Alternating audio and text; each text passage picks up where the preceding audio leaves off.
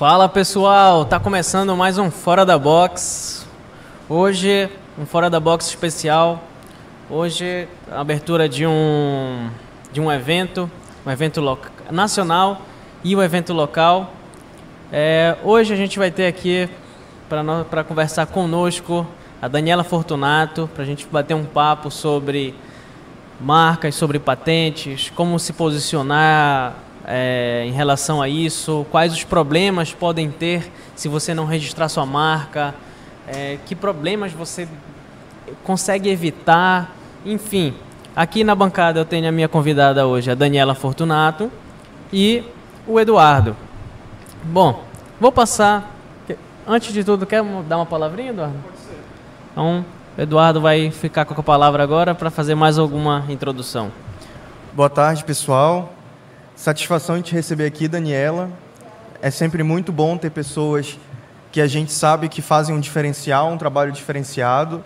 Né? É, a gente reconhece que tem poucas pessoas que exercem o trabalho de registro de marca no Amapá e que levantam a bandeira por isso. Né? Você trazendo esse evento para o Amapá, ele é muito significativo porque mostra que a gente precisa, de uma certa maneira, é, dar importância para esse processo todo, para esse processo de registro da marca, da inovação e de todos os outros, de todas as outras conformidades que trazem junto com isso, né? A gente sabe que tem também direitos autorais e tudo mais, e a gente vai discutindo melhor com o passar da nossa programação. Eu vou te passar agora para que você consiga fazer uma introdução sobre o seu trabalho, sobre a tua vivência, e logo no finalzinho disso também para explicar a importância do dia 26 de abril.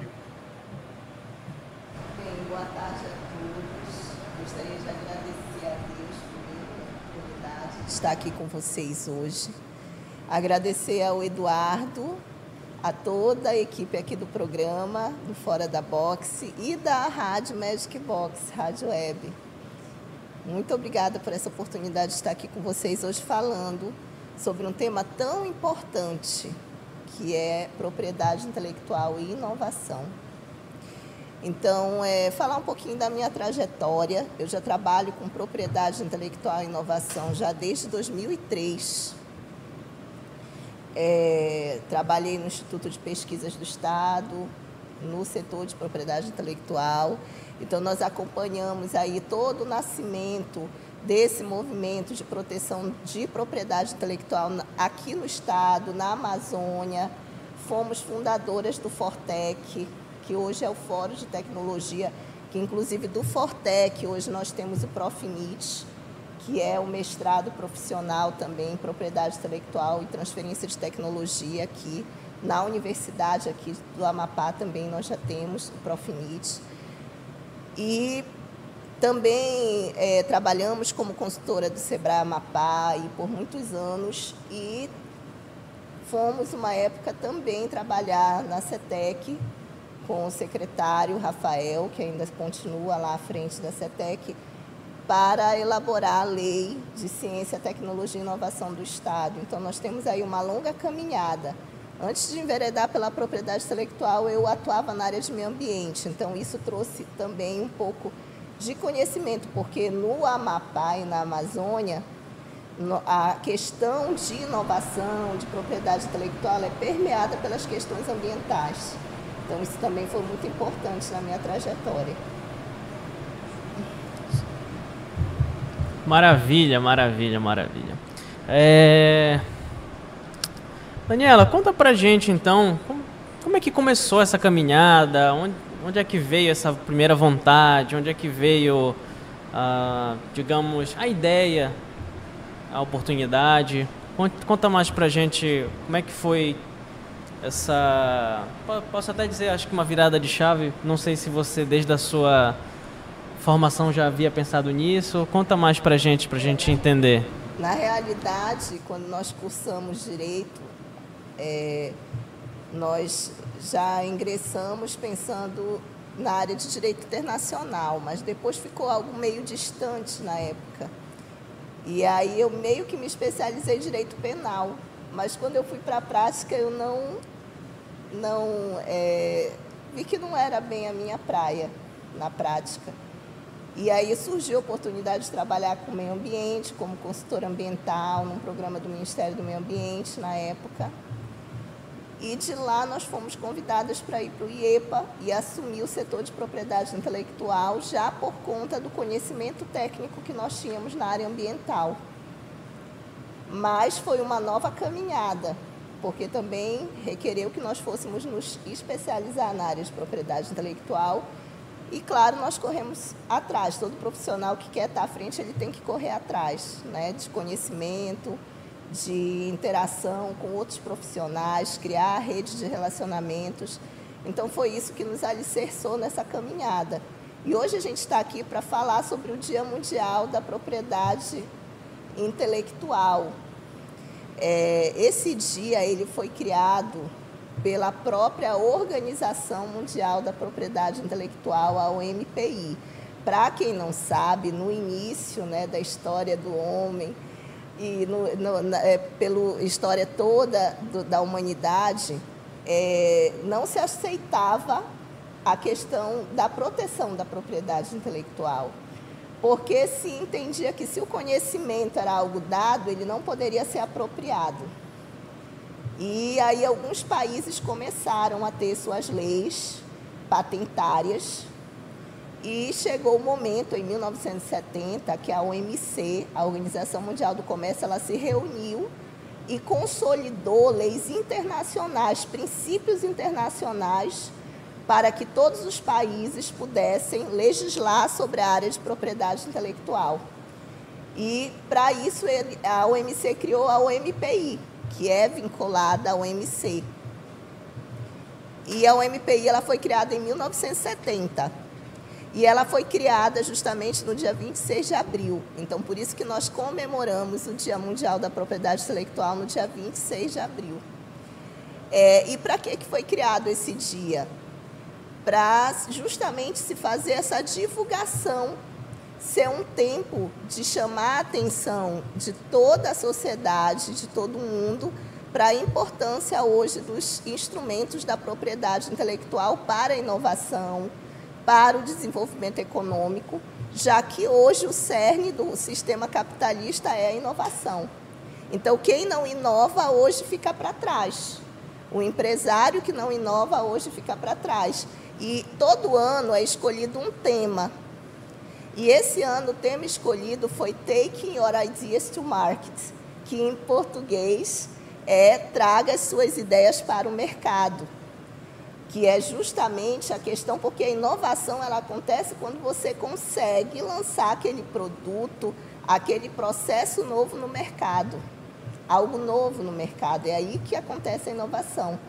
Então, mostrando para as micro, pequenas empresas que elas podem fazer, elas podem inovar, mesmo sendo mais frágeis, né, digamos, no mercado. Legal, muito legal mesmo, bem interessante. Eu, eu, confesso que eu não sabia de todos esses fatos da, a respeito das propriedades é, intelectuais. E eu, eu queria que você caracterizasse, caracterizasse, não definisse um pouco o que é uma propriedade intelectual.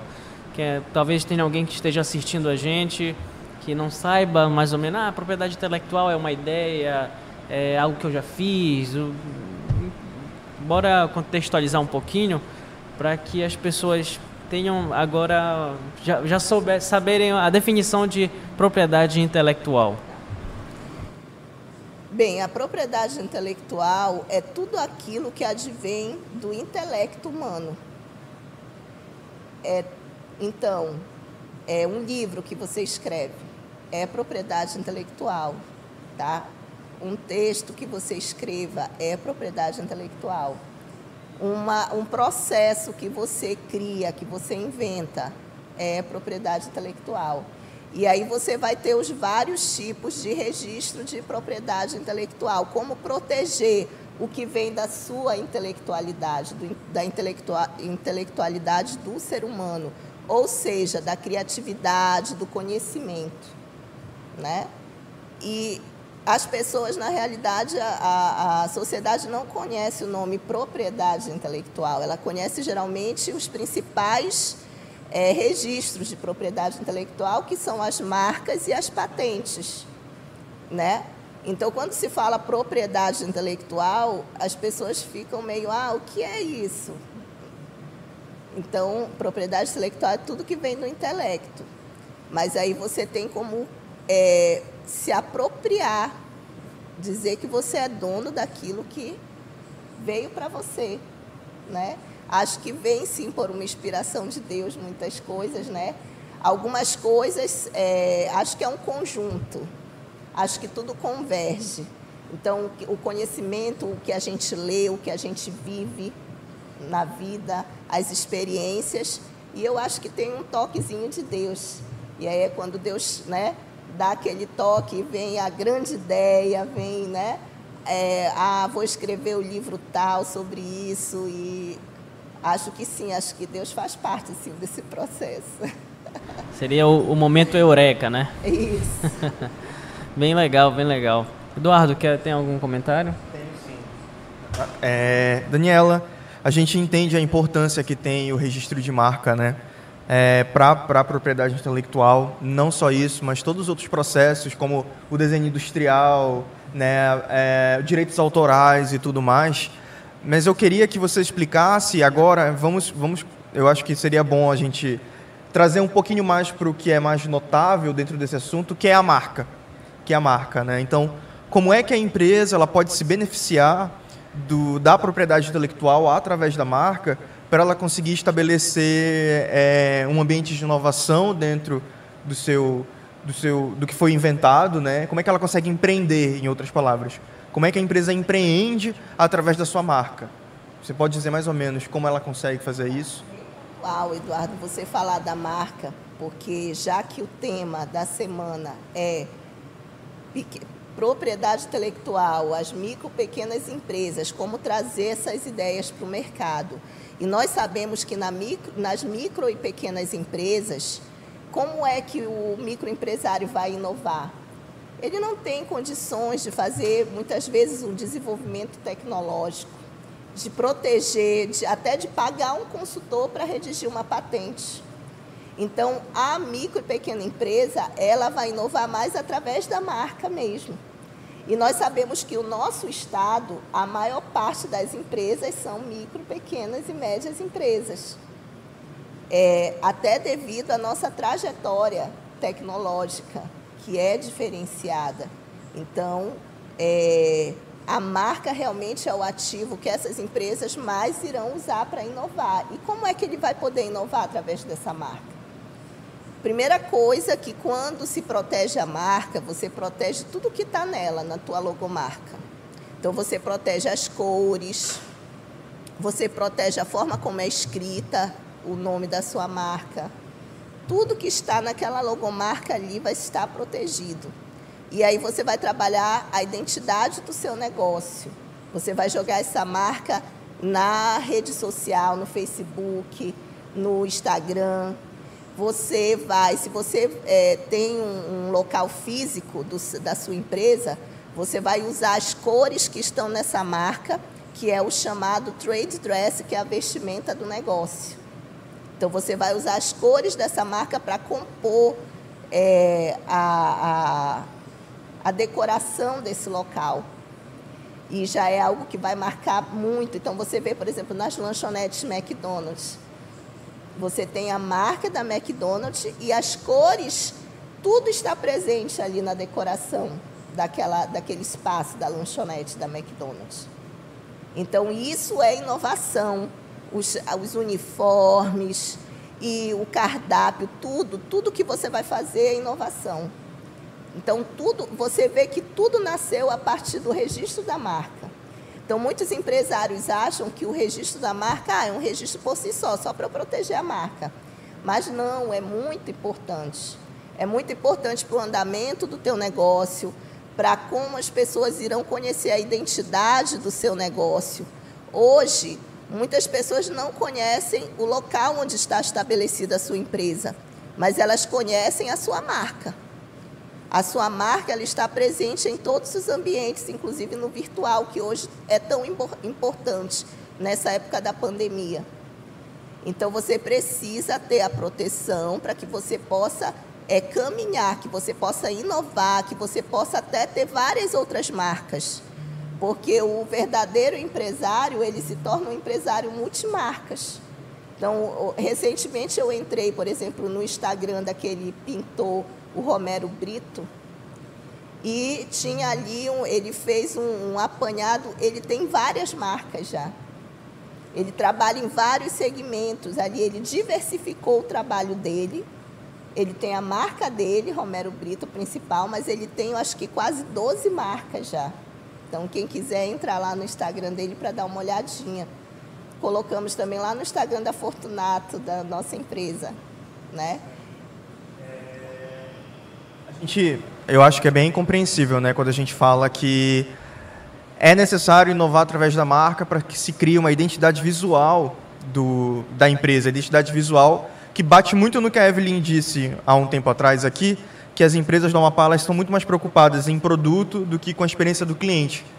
E a, quando a gente inova através da marca, a gente consegue perceber que a experiência com o cliente ela vai melhorar. Porque eu inovando através da marca, eu fazendo um processo é, de padronização do meu negócio, eu consigo tornar aquela experiência do cliente muito mais valiosa. Né? E isso já me remete a muitos outros processos, inclusive o processo de engajamento de marketing internacional, por exemplo. Né? Como é que a minha empresa, internacionalmente, e a gente sabe que existem vários, vários níveis de marketing internacional, eu que trabalho com comércio exterior, compreendo muito bem essa, essa, esse aspecto, que o processo de inovação através da marca, quando eu passo para o internacional, ele é muito importante, porque eu só consigo vencer no varejo fora do Brasil se eu tenho uma imagem e uma marca inovadora.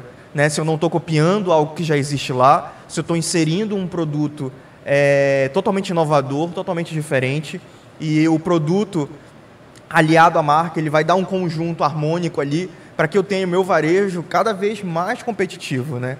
Então a gente já passa aí para esse aspecto internacional. Sobre essa internacionalização de uma marca, qual é a importância né, do registro antecipado né, para que eu realize esse processo? E não só isso, qual é a importância também de entender a inovação da marca como um grande fator de venda para varejo? É, o registro de marca, como você falou, para a questão da internacionalização, ele é fundamental. Até porque se você manda um produto seu, vamos dizer, para o Japão, e essa marca já está registrada no Japão, você não protegeu lá, seu produto vai voltar. Ele não vai nem ficar lá, ele volta. Então, para você ver como é importante. Inclusive, nós descobrimos que algumas frutas, o nome de algumas frutas estavam registrados como marca no Japão por conta de um acontecimento parecido. Uma cooperativa aqui da Amazônia mandou algumas geleias doces à base de cupuaçu, vendeu para uma empresa japonesa e quando chegou lá voltou, porque o nome cupuaçu era registrado como marca e o nome açaí também era registrado como marca. E aí voltaram os produtos e aí foi aquela mobilização até do Ministério das Relações Exteriores para tentar derrubar esse registro lá no Japão. E a partir daí o INPI ele fez uma lista desses produtos da nossa biodiversidade que não podem ser registrados fora, para que os outros escritórios dos outros países saibam que não podem registrar.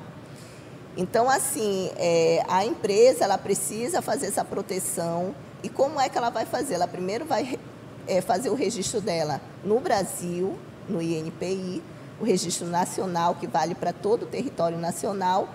E, de, e hoje o, o, empresário ele tem uma facilidade, que ele pode, é, pelo próprio INPI, requisitar o registro internacional.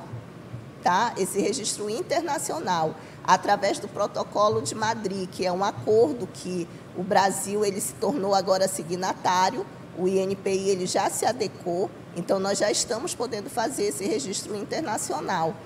É, por esse acordo, nós podemos registrar em 192 países ao mesmo tempo. Antigamente, eu teria que fazer o registro no Brasil, e em cada país que o meu cliente tivesse interesse, ir no escritório, entrar em contato com o escritório ou me deslocar para lá para fazer esse registro de marca ou depositar uma patente, né? Mas o protocolo de Madrid ele é mais restrito, a, ele é relativo à questão de marca. Temos outros, outros, outros acordos em relação a patentes. E é, a marca ela é muito importante para a questão do varejo. Ela é muito importante para que você é, tenha distintividade perante o mercado consumidor. Ou seja, que o, o, o consumidor olhe a sua marca e imediatamente relacione aos seus produtos, à sua empresa, ao seu serviço. Isso é essencial porque quando o empresário, quando uma empresa ela começa a perder o valor, a distintividade da marca dela, começa a haver aquela confusão. Então o cliente ele começa, ah, mas será que essa marca é dessa empresa ou é daquela empresa, daquela outra? E às vezes aquela empresa começa a ganhar cliente em cima do que você faz de marketing, porque marketing tem um custo muito alto. Gerenciar uma marca tem um custo né? Então, é mesmo que seja um, um gerenciamento menor, mas ela tem um custo. Então, é muito importante que o empresário fique atento a isso. É por isso que às vezes a gente não entende por que todo açúcar é branco, por que todo arroz é transparente, né? Porque justamente essa, essa, essa criação desses padrões de consumo, eles são moldados através de um padrão de marca, através de um padrão de identidade visual, né? E assim, muito próximo ainda ao Japão, a gente tem o um exemplo da China, né, que traz o processo de registro de marca muito mais difuso, eu diria, do resto do mundo. Que lá eles permitem até mesmo a, a, o registro de marcas de marcas que já existem, né? Uma particularidade muito interessante da China. Por isso que ela consegue fazer tantos produtos similares aos originais, né? Isso explica muito porque que a China hoje manda muito produto similar, porque justamente lá no, na China tem essa particularidade de que eles podem fazer o registro de marca de uma marca já existente, diferente de um México, diferente dos Estados Unidos, né? Diferente de outros, de outros entes aí que conseguem é, proteger de fato mesmo a identidade visual da empresa. Muito interessante isso. Você, não sei se você tem conhecimento, mas tem muitas empresas, grandes marcas aqui do Brasil, por exemplo, na área da construção civil, tem muitas marcas que os produtos são todos feitos na China e vem já com a tua marca no produto. Você encomenda, né? Ah, eu quero ferramenta, tudo, tudo que você imaginar, que você quiser mandar e trazer da China já com a sua marca, você pode fazer. Então, por exemplo, aquela marca Eliane de Lajota, de como né, é, é, porcelanato ela, uma parte dos produtos dela vem da China. Mas aí a marca principal que fica é Eliane, entendeu? Então, é, é a questão das marcas é, é bem... E tem pessoas que vivem de conceber, empresas que vivem de conceber marcas, elas criam o valor da marca, elas estabelecem aquela marca com valor no mercado e vendem aquela marca. Então, por exemplo, você vê que tem empresas hoje que a marca dela vale mais do que todo o patrimônio físico dela. Então, por exemplo, Microsoft. Você, você, se eu perguntar assim, você se lembra como é o prédio da Microsoft? Tenho certeza que você não vai lembrar logo de cabeça onde fica, como é o prédio, mas a marca você conhece. Então, você vê que a marca tem mais valor do que o próprio prédio, o próprio patrimônio da empresa. E tem uma consultoria que a gente faz para fazer a valoração da marca, quanto a marca do cliente está valendo hoje no mercado. Que bacana, que muitas informações riquíssimas nesse momento. A gente tem alguns é, espectadores que estão assistindo a gente pela Twitch. Eu queria mandar um abraço para eles, meu amigo Marcos Rodrigues e a nossa parceira aqui do Fora da Box, a Ianca, lá de São Paulo. Eles têm algumas perguntas, mas já já vou colocar as perguntas deles. É, eu queria fazer primeiro uma pergunta é, em relação a. Tem, a gente tem um registro nacional, certo? E se caso a gente é, solicitar o registro internacional, mas já houver uma marca com esse registro internacional e a gente e for negado, ou não tem como isso ocorrer? É, na realidade tem como isso ocorrer. Então, como é que funciona esse processo do Acordo de Madrid?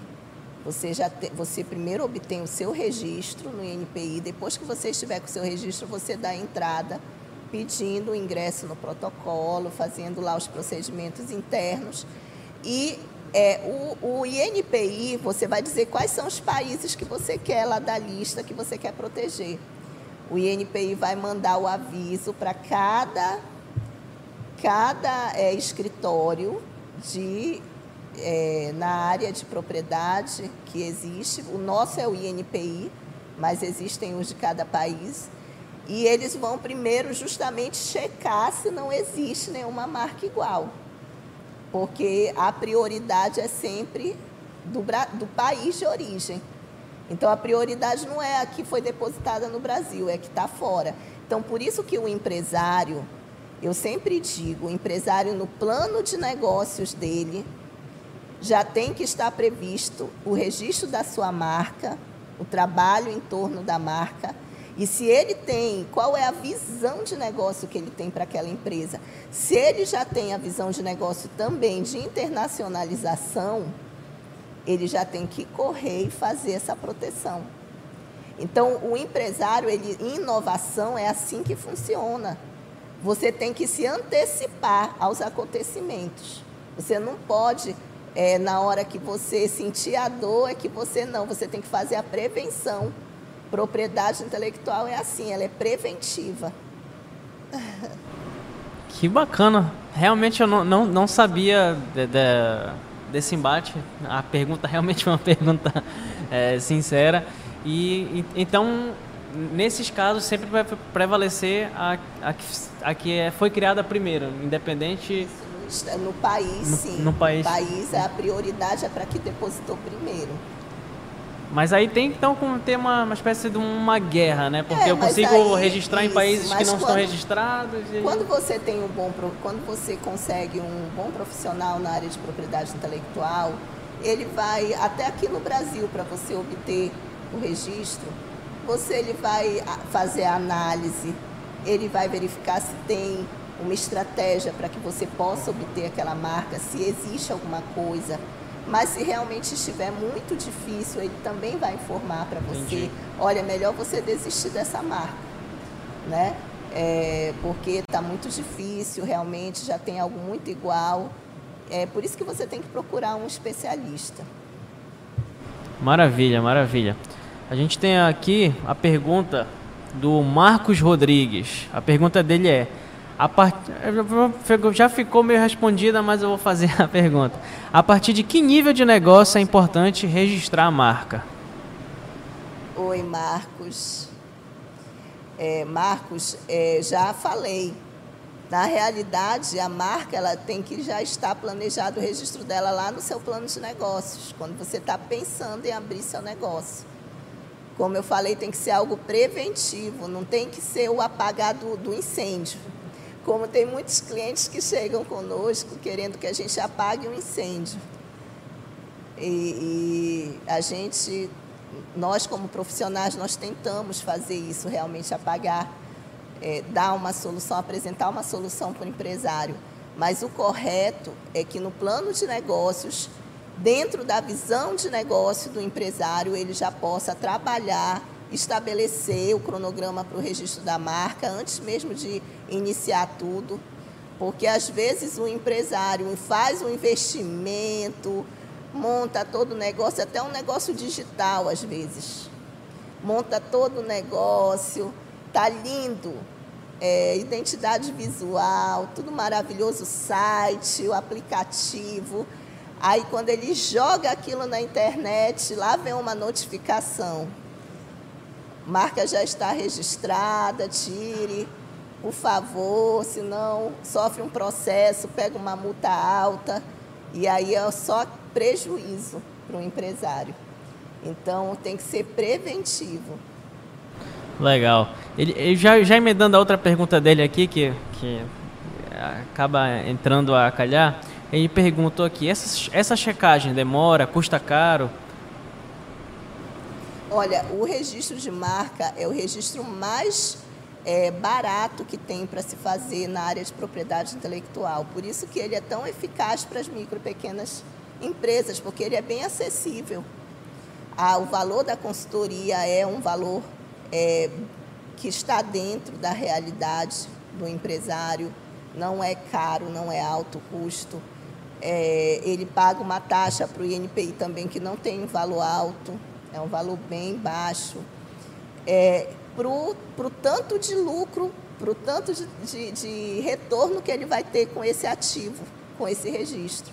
Então, é, é se você colocar o lucro-benefício, é muito alto o benefício que ele vai ter. Então, realmente é um ativo que é muito importante. É um ROI extremamente alto aí, Isso. nessa questão de, de marcas.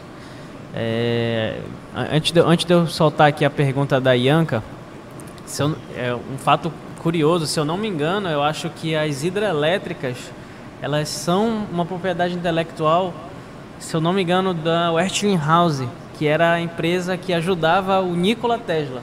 Se eu não me engano, Nikola Tesla foi quem desenhou e desenvolveu a primeira hidrelétrica lá nos Estados Unidos, eu não, não me recordo o estado, e ele fez o registro da patente.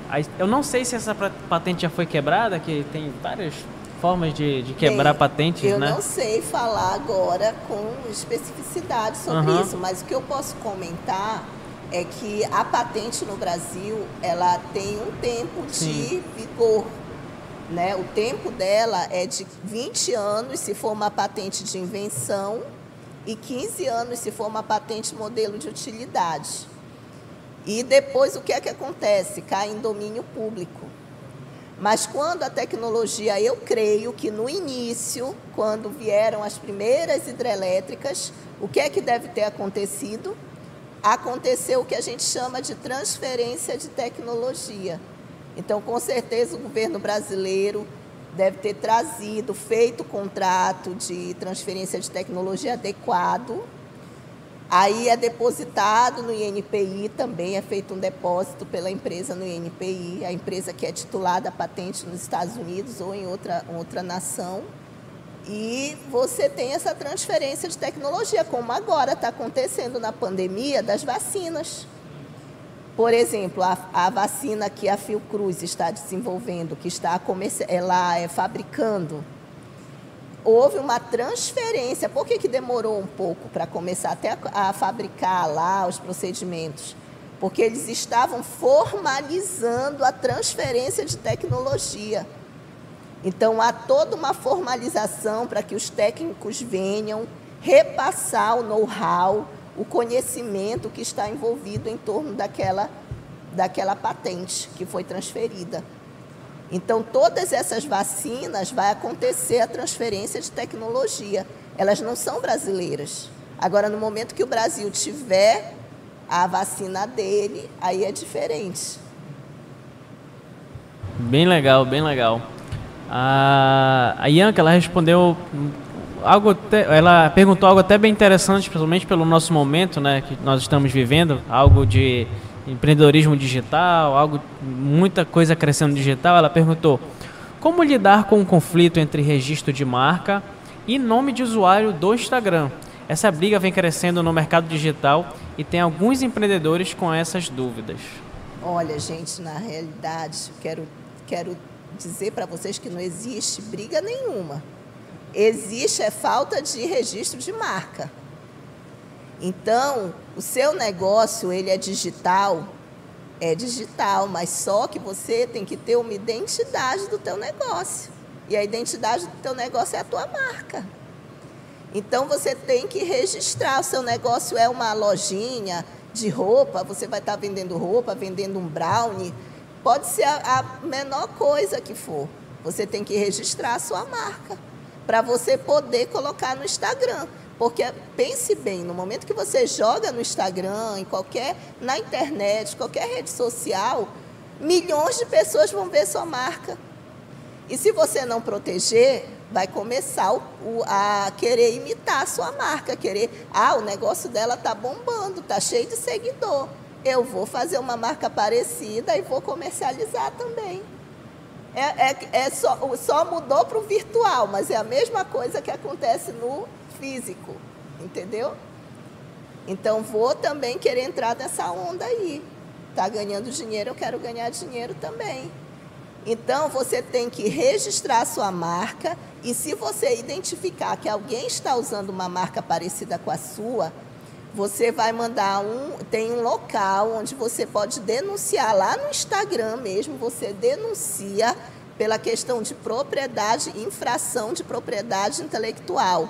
E aí você até pode escrever lá do que se trata, você já pode colocar o número do seu processo de registro ou de pedido de registro de marca e informar o Instagram. O que é que o Instagram faz? Ele vai bloquear, fechar aquela página que está infringindo a sua propriedade intelectual. Espero que você seja o dono do, do, do, registro e o outro que seja o infrator, porque se for ao contrário, você está na roça. Ianca, por favor, tome muito cuidado com isso aí. É, no Facebook, é a mesma política no Facebook também. É a mesma política. Você pode denunciar também no Facebook. Maravilha, olha aí, tanto conhecimento que deveria ser conhecimento básico, né? Porque é, geralmente é, é, algo que é muito legal de se, se falar é que quando você tem uma ideia, geralmente muitas pessoas já tiveram também essa ideia. E aí acontece às vezes da coincidência, né? De pessoas já quererem criar algo e já existirem algo. E a Ianca até colocou aqui uma coisa que é dono é quem registra, né? Então. É verdade. Dono é quem protege, quem vai fazer o registro da marca, da patente, do desenho industrial. O desenho industrial, o que é o desenho industrial? É a forma. Então, por exemplo, cadeira. Cadeira já existe. Não é invenção uma cadeira. Mas quando você desenvolve uma cadeira com design diferenciado, que vai ganhar mercado, que às vezes entra até naquele mercado só para milionários, para pessoas realmente top. Então, você pode fazer o registro desse desenho industrial, desse design, dessa cadeira, o design diferenciado. Então, é o registro de desenho industrial. Legal. Bem, bem interessante, bem interessante. Tem alguma com certeza ele tem. Claro que tenho, ele né? tem. é, falando desse, desse aspecto é, internacional de conflito, né, de conflito da marca e tudo mais. Eu lembro de uma situação que é a situação do Cristiano Ronaldo, né, que ele teve um problema com a marca dele em alguns países, porque já haviam pessoas registrado o nome dele, né? E, e, e a gente para perceber o quanto que é importante realmente a antecipação, né, desse processo, principalmente quando eu passo para o processo de venda internacional. Né? E a marca, o registro da marca, da identidade visual, os direitos autorais de uma música, enfim, tudo que, é, tudo que, que está inserido dentro dessa temática, a gente precisa prestar atenção porque faz parte do da proteção. É a proteção da empresa em jogo, né? Quando a empresa faz isso, ela está se protegendo de possíveis atitudes de mercado que podem desqualificar o produto dela. E aí a gente passa para um outro aspecto e, vou, e esse outro aspecto talvez ele seja muito mais real, muito mais próximo à nossa realidade. Tudo é muito próximo, na verdade, mas esse mais ainda, porque eu acredito que é algo que vai, que vai adentrar com muito mais força no Brasil, que é a proteção de variedades vegetais. Né? A gente sabe que o melhoramento genético ele está aí, pra, inclusive na Amazônia tem acontecido através de órgãos como a Embrapa, que vem realizando o processo de melhoramento genético, de aperfeiçoamento de frutos, né? de mudança de frutos de, de estacionalidade, de, enfim, fruto que não dá numa safra X dá um ano inteiro agora, e tudo isso passa por essa questão. Né? É, a propriedade intelectual também vem ajudar a dar suporte para essa, essa, esse nicho, né? Como é que então essas pessoas podem procurar ajuda no registro desses produtos? Bem interessante você tocar nesse assunto, porque a Amazônia, ela, eu vejo muito que a Amazônia e o Amapá, a trajetória dela, principalmente do nosso estado, nossa trajetória tecnológica, ela foi construída em direção ao setor biotecnológico. E o setor biotecnológico, quando eu fiz o meu mestrado em 2009, que eu fiz algumas matérias no Instituto de Economia da UFRJ, já havia a previsão que o, o novo paradigma tecnológico no mundo seria a biotecnologia. E por que, que seria biotecnologia? Por causa da, das mudanças climáticas, da previsão de futuras pandemias, que na época era ainda previsão. Então, a questão ambiental. E a, o Amapá, ele construiu a trajetória dele. A nossa propriedade intelectual, as nossas pesquisas, elas envolvem muito a questão biotecnológica, a questão de meio ambiente, nanotecnologia, a questão de fitoterápicos e a questão agroindustrial. E aí, dentro da questão agroindustrial, nós temos a variedade de planta, que a Embrapa trabalha muito bem. É, e como é que é feita essa proteção aqui no Brasil? A proteção se chama registro de cultivares. E ela não é feita no INPI, ela é feita no Ministério de Abastecimento, a, a, é, Ministério de Abastecimento e, e Agricultura. Né? Então, é feito num departamento do MAPA.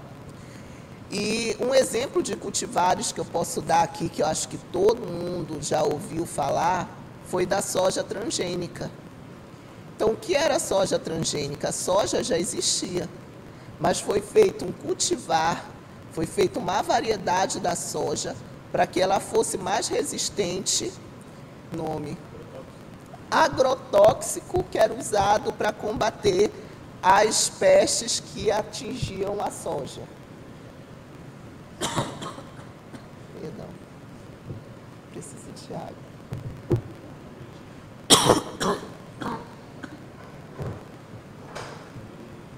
Pode fechar aqui um pouquinho. Daqui a pouquinho nós voltamos com, mais água. Com mais água já. Com mais no fora da box. É... Vou deixar aqui.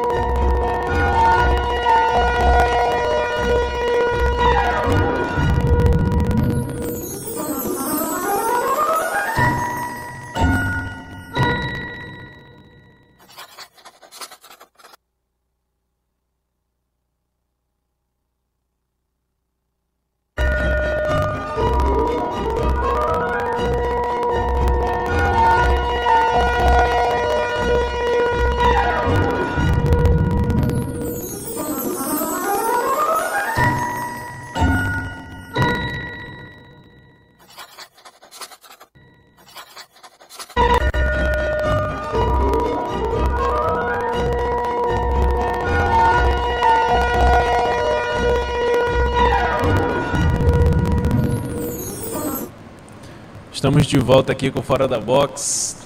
Vamos dar continuidade aqui no assunto onde tá, a gente estava discutindo sobre é, plantas, alimentos que são geneticamente modificados. E a Daniela estava entrando num assunto bem específico, que era a respeito da soja transgênica, que ela teve é, alterações genéticas para poder suportar o uso de agrotóxicos, podemos falar de venenos, né?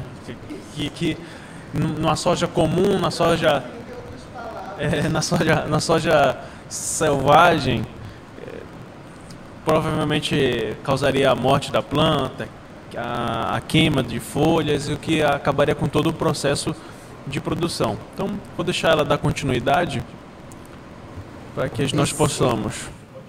Esse assunto da soja transgênica é tão polêmico que me deu até tosse. Mas, assim, é, realmente foi feita essa variedade. Inclusive, há pouco tempo eu fiquei sabendo, inclusive, que a empresa que desenvolveu a soja transgênica era uma empresa que pertencia à esposa do Bill Gates. Ou do, é, Bill Gates, é o, o ex-nome da Microsoft. Porque o Bill Gates, ele é um homem de muita visão. Vocês não pensem que ele saiu da Microsoft à toa. Ele saiu da Microsoft e foi investir em quê? Em biotecnologia. Por quê? Porque ele já sabia que seria a nova era tecnológica. Então ele se antecipou.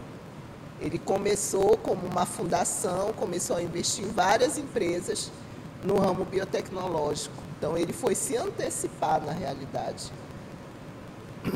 E depois foi vendida para outra empresa essa tecnologia e foi essa empresa que levou para o mundo todo. E nós sabemos que a soja transgênica, ela na realidade não se sabe. Nós, hoje nós sabemos que quase toda a soja está contaminada com soja transgênica. Não existe mais a soja selvagem, porque a, essa soja transgênica, é, se, vamos dizer, se eu plantasse um pouco de soja transgênica aqui e aqui fosse soja orgânica, normal, selvagem, digamos, tá? A polinização levava o DNA da soja transgênica e daqui a pouco era só soja transgênica também a outra. O DNA então, da soja transgênica é dominante no caso. Isso é dominante. Então o que é que acontece? Hoje já se sabe que a soja transgênica, se você consumir ela por um longo período, é, tem uma grande chance de você desenvolver câncer. Então já hoje já tem a instrução até os próprios nutricionistas eles já falam que em dietas, em, em mudança de alimentação, que já não se deve consumir muito a soja, deve ser reduzido o uso da soja. Então a soja transgênica foi um cultivar e houve uma transferência de tecnologia para o Brasil na época também que acontece também na área de cultivar e para se usar aqui na agricultura no Brasil também. Na época foi muita polêmica, eu participei dessa época. Houve muita polêmica, muita discussão, mas o poder econômico venceu. E, e ficaram muitas coisas em, em suspenso. Esse é um dos questionamentos né, sobre o lado benéfico e maléfico das novas tecnologias, porque até para você lançar uma tecnologia no mundo, você tem que ter responsabilidade. Então, eu, outro dia eu coloquei a discussão no nosso Instagram da empresa sobre um filme que conta a história da cientista que, que descobriu a radioatividade. Então, é, foi, por um lado, foi benéfica, foi, porque a partir da pesquisa dela se descobriu a primeira forma de cura para o câncer, se desenvolveu o raio-x, mas, por outro lado, se desenvolveu a bomba atômica. Então, é, tudo isso também é discussão que a gente pode levar em outro momento. Realmente, é, é, são, são, são vários pontos né, que a gente acaba tendo. É, aí tem que, acho que teria que ser uma espécie de, alguém fazer a balança dos malefícios e dos Isso, benefícios. Né? No caso da soja, não sei se provavelmente os benefícios seriam apenas para os agricultores, né? Quem ter, poder Não utilizar os. Não só para os agricultores, é para o mundo todo. Para a questão alimentar é algo que atinge o mundo todo. Ah, mas, aí, mas aí tem o câncer. É. Aí o benefício. É, o malefício, o malefício acaba sendo isso, maior que o benefício. Verdade. Então, aí é essas discussões que, é, que acaba sendo bem é, interessante. Tem mais algo, algo para colocar, Eduardo? A gente percebe o quanto que a propriedade intelectual ela está enraizado em, em diversos é, aspectos econômicos, né? E eu, eu até quero puxar uma coisa que é para realmente falar sobre como a propriedade intelectual ela vai dar suporte para as empresas da Amazônia daqui em diante. Né? A gente sabe que houve um boom, por exemplo, de açaí e de pescado de água doce para o mundo. E a gente sabe que os maiores fornecedores são do Brasil e são da Amazônia. Então, como é que esses produtores eles vão de uma certa forma é, proteger os seus produtos, proteger as suas marcas e suas patentes, né?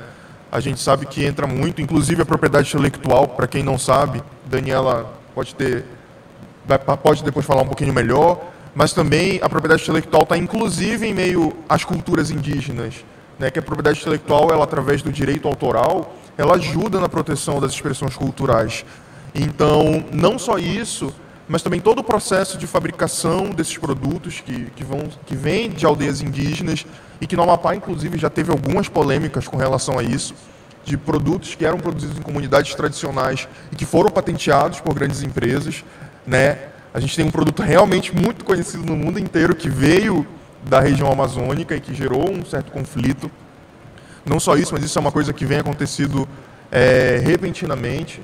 Não é, não é de agora, não é uma novidade, mas agora está muito mais em ênfase, porque é, é uma espécie de roubo né, da, do conhecimento das comunidades tradicionais, não só as indígenas, mas ribeirinhos, quilombos, né, que são muito presentes aqui. E o que eu queria te perguntar é, hoje, esses produtores menores, essas comunidades que têm a sua produção é, de, altos, de, alta, de, de subsistência, né, e que de uma certa forma também vendem, comercializam algo, como um óleo essencial, como um remédio, é, um, um remédio orgânico e tudo mais. Como é que esses pequenos produtores, e aí entra muito no que está no tema do, do, desse ano da propriedade intelectual, que é como é que eu consigo, através desse processo, assegurar a minha expressão cultural, as minhas tradições, e como é que esses pequenos empreendedores, né, quando eu falo os pequenos empreendedores, é todo mundo do agro, do agroextrativismo e da agricultura familiar, como é que eles vão proteger e o que, que eles têm que fazer a partir de hoje para conseguir registrar. E se existe algum órgão assim que possa subsidiar isso para eles. A gente sabe que as cooperativas têm. Né? As cooperativas elas têm um processo de registro de marca, de patentes assim um pouco mais é, dinâmico do que quem está fora desse sistema. Mas quem está fora e que tem pouco recurso, aonde que pode procurar e por que que tem que procurar? Nossa, é muita coisa para falar nessa tua pergunta. Acho que isso daria um programa, tá? Até porque é a minha área de foco de estudo. Então, desde 2003, nós participamos desses debates envolvendo a questão de desenvolvimento da Amazônia, do Amapá, utilizando justamente a biodiversidade, os conhecimentos tradicionais e, claro, trazendo a propriedade intelectual para proteção disso, para que se pudesse é, trazer um retorno realmente para a Amazônia, para o Amapá, porque hoje o, o Brasil, e, como um todo, ele continua vendendo commodities.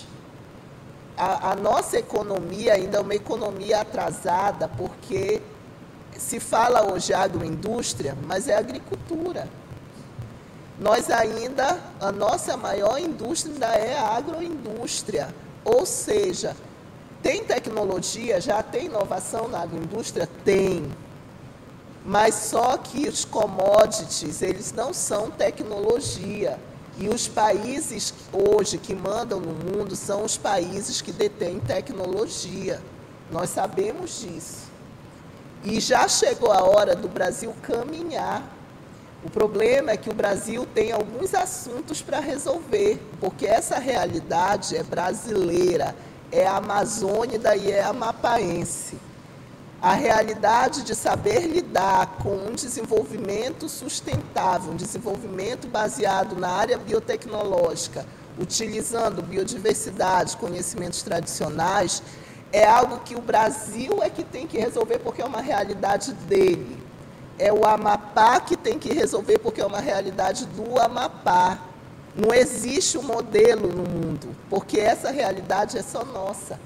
Só o Amapá hoje tem biodiversidade, muita biodiversidade, tá?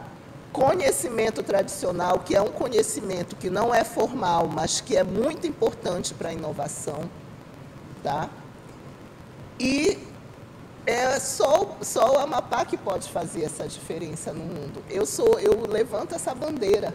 O nosso estado, ele tem um potencial que se ele for realmente olhado pelos nossos governantes, se forem desenvolvidas políticas públicas que peguem todo o conhecimento que já existe na área biotecnológica no nosso estado e leve isso para frente, nós vamos ser referência não somente para o Brasil, mas para o mundo todo. Essa é a visão que eu tenho. Então, nós precisamos saber lidar. Agora, hoje existem sim meios para as comunidades. Existe o IFAM, que oferece uma proteção da questão cultural. Existe é, a questão de se fazer marcas, marcas para essas cooperativas, podem ser marcas de certificação como pode ser marcas também coletivas para agregar valor no produto deles. Nós temos também outro tipo de registro de propriedade intelectual que é pouco conhecido, que são as indicações geográficas. o nosso estado, na minha dissertação de mestrado, eu fiz um levantamento. Só no setor fitoterápico nós temos um potencial muito grande para indicações geográficas. E que, por exemplo, na cadeia produtiva do açaí, iria beneficiar imensamente as comunidades que vendem a matéria-prima, porque esse açaí sairia com indicação geográfica. O nosso açaí do Amapá, esse que a Sambazon veio aqui comprar, que outras empresas vêm comprar, ele tem, um, um ele tem é, ativos diferenciados. Mas por quê? Por causa da questão de solo e da questão do clima. E é baseado nisso que você obtém indicação geográfica. Então, se fosse feito um trabalho em cima da indicação geográfica do nosso açaí, elevaria o, o preço dessa, desse, dessa polpa que é vendida. Outra coisa que a gente tem que entender, quando você, por exemplo, libera a polpa de açaí para ir para outro país, entre outras palavras, ao meu ver, é, também você está mandando conhecimento para fora.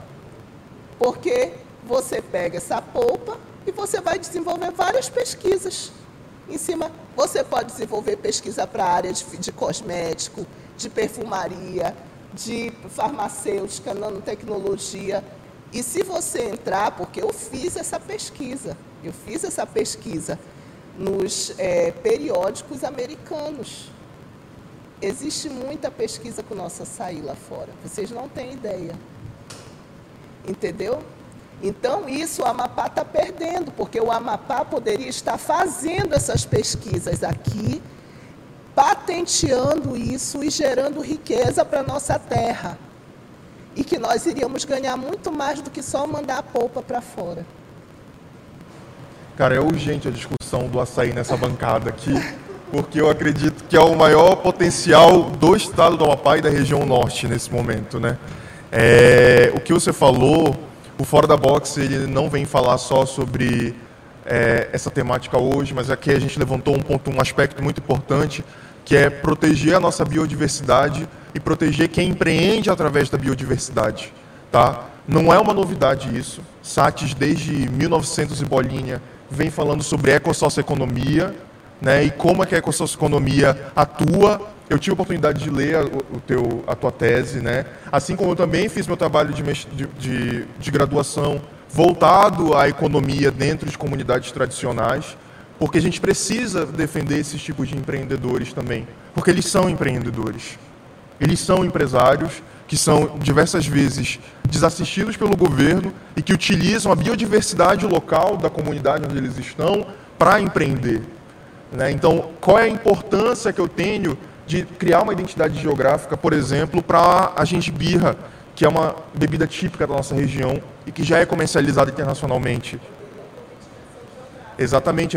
Como é que a gente protege as nossas culturas, a nossa biodiversidade, o nosso açaí específico, o nosso mel do bailique, que é único, né, os nossos extratos e óleos do maracá, o queijo do Amapá, o queijo de búfalo, de búfala, né?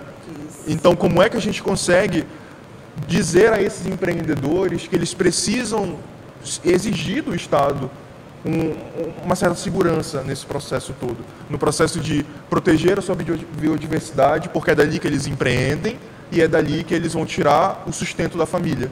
Né? Que talvez o auxílio do governo não seja o suficiente nesse momento. Eles precisam do auxílio da floresta, né? E aí a demarcação de terra indígena, isso, isso puxa muitas outras coisas. Olha só, você vê que a Natura conseguiu compreender a importância Exatamente. disso. A Natura veio, realizou um acesso à biodiversidade e conhecimento tradicional no Amapá. Nós participamos dessa negociação com a Natura, acompanhamos a comunidade, na época, é, pelo fato de estarmos como assessora jurídica de propriedade intelectual do IEPA, e a Natura, o que é que ela fez? Ela usou todo um marketing, ela beneficiou a comunidade, ela inseriu a comunidade no, no, na cadeia produtiva do produto que ela desenvolveu, que foi o perfume do breu branco. É, e depois também ela passou a comercializar, também levar o óleo da castanha para os produtos dela e outros produtos que outros ativos que tinham lá, que ela também hoje se relaciona com a comunidade leva. Ela certificou o óleo da castanha dessa comunidade, ela financiou a certificação.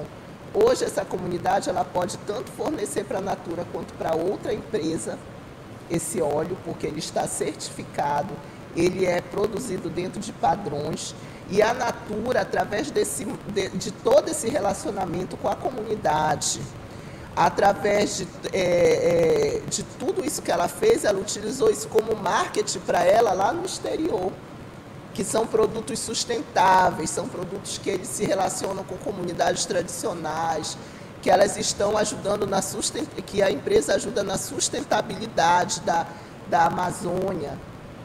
E a, a Natura tem uma loja na França. Abriu uma loja na França a partir desse primeiro perfume que ela desenvolveu. Então, é, e se tornou mundialmente conhecida. Hoje ela é uma marca até de alto renome. Então você vê a importância, quer dizer, a empresa que está lá em São Paulo, que não conhece a nossa realidade, ela viu, ela enxergou que ela poderia é, fazer a diferença no mercado, que ela poderia crescer no mercado, que ela poderia usar isso a seu favor e aí a gente nem pode dizer que a comunidade não foi beneficiada, a comunidade uhum. foi sim beneficiada, não foi da forma que deveria. Nós gostaríamos na época que fosse de outra forma, mas a comunidade até hoje, eu acho, se relaciona com a empresa, é, vende para a empresa o óleo, outros produtos para a empresa. Então, e por que, que nós não conseguimos fazer isso aqui? Por que, por que, nós que somos filhos dessa terra, nós somos amapães, nós não conseguimos é, é, ajudar outros, outras comunidades, empresas que queiram atuar nesse ramo? Nosso estado tem um grande potencial e está paralisado. Eu quero, eu vou, eu já vou fazer minhas considerações finais já, porque eu quero falar e deixar livre para vocês. E o que eu quero falar por último é que empreender é realmente um processo de criatividade. Né? E, e a gente pode empreender de diversas maneiras. E eu não estou querendo romantizar o empreendedorismo, trazendo ah, que essas comunidades precisam de ajuda. Não. Porque a lógica na cabeça deles é: eu vou vender isso aqui para comprar meu almoço amanhã e eu preciso dar condições para que ele faça isso. Eu preciso dar condições para aquela comunidade não receba um oportunista, em, em, palavras assim, que vai comprar o mel dele, que vai comprar o óleo dele, que na semana seguinte vai pegar a patente daquele produto, né, que vai fazer algum processo de industrialização que, de uma certa forma, vai desmerecer quem foi o criador daquela obra-prima, né, daquele fornecimento de matéria-prima. Então a gente precisa parar e refletir como é que é, o empreendedorismo também precisa chegar nessa esfera. E a transformação já começou. Começou com as marcas, que foi o processo inverso. Deveria ter começado pelo governo, né? Mas começou com as marcas. E as marcas cada vez mais engajadas em dar o auxílio para essas comunidades, para que elas consigam ter um mindset diferente. Né? E já, já me despedindo aqui, gostaria de agradecer a tua participação no nosso programa. Ele foi muito importante. Isso é um assunto que ele não tem como ser passado de forma completa. A gente jogou várias ideias, eu acredito que quem está ouvindo, quem vai ouvir ainda, vai pesquisar um desses assuntos e vai entender que está tudo muito ligado uma coisa com a outra. Né? O simples fato da gente ter, por exemplo, uma foto é, embargada pelo Instagram, quando a gente filma a caixa de som, é propriedade é, intelectual, porque está ligada a direitos autorais. Então, empreender através de uma marca, usar uma marca para e é, transformar ela e usar no nosso empreendimento, usar figuras públicas. O próprio Parabéns né, foi, até uma certa época, também propriedade de uma certa empresa. Então, tudo isso faz a gente perceber o quanto é importante estar atento também no processo de criação do meu negócio, nessas pequenas, nessas pequenas, nesses pequenos detalhes, né, que não são tão pequenos assim, mas como é que a marca é importante também para o crescimento da empresa. Porque a minha empresa pode ser pequena agora, mas um dia ela vai precisar crescer, porque essa é a tendência dos negócios. Claro. E um dia ela precisa ir para o mundo. Tudo começa pequeno. E exatamente. Como é, então, que eu consigo assegurar que esse meu futuro ele seja muito mais tranquilo do que ele é, do que ele é hoje, né? do que é para as empresas que não se pre precaveram de tudo isso. E é isso, Daniela. Vou encerrar por aqui a minha participação. Obrigado, viu? Bom, é, esse assunto merecia uma parte 2. Eu acho que vai ter uma parte 2 porque é algo, é, é algo muito interessante, é algo muito importante. Eu queria fazer uma pergunta a respeito dessa indicação geográfica. Quem é o principal responsável? É o governo de fazer isso? A indicação geográfica, ela não é solicitada por uma pessoa, nem por uma instituição. Ela é solicitada pela, é, vamos dizer, a entidade que vai representar todos os produtores de uma região tá? Então vai ter que ter uma, uma associação ou uma cooperativa, por exemplo, de todos os produtores de açaí, de tal região. Tá? Então é, é, é essa cooperativa que vai ingressar solicitando essa indicação geográfica. E a indicação geográfica, ela, a marca é, é uma marca que você ganha, que onde está a marca vai ser o nome daquela região ela vai envolver o nome daquela região. Então você tem, por exemplo, Vinhedos no sul, é a região de Vinhedos. Então a, a indicação geográfica é Vinhedos, tá? Então é o INPI que trabalha junto com o, a entidade que solicita a logomarca dessa, vamos dizer, a identidade visual dessa indicação geográfica. Maravilha. Uma última perguntinha para a gente entrar na, no, no encerramento. É,